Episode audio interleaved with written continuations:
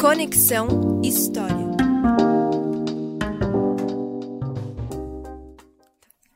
Olá, este é o podcast Conexão História. Estamos aqui com mais um episódio da série sobre a Era Collor.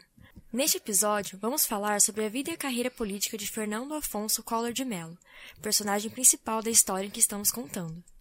Collor nasceu no dia 12 de agosto de 1949, na cidade do Rio de Janeiro.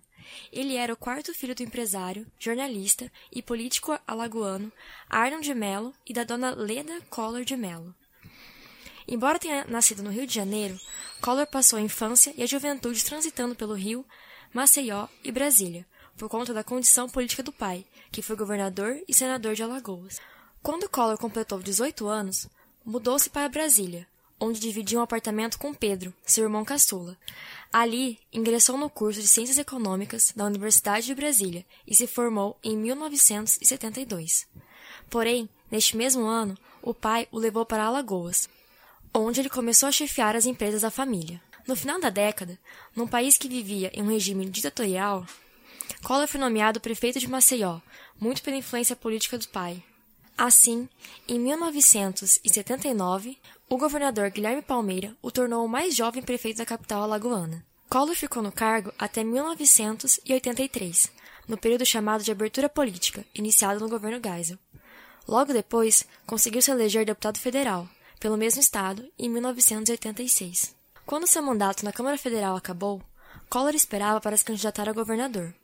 Aproveitou que José Costa, forte candidato do PMDB, desistiu de concorrer e conseguiu vencer as eleições, tomando posse no dia 15 de novembro de 1986.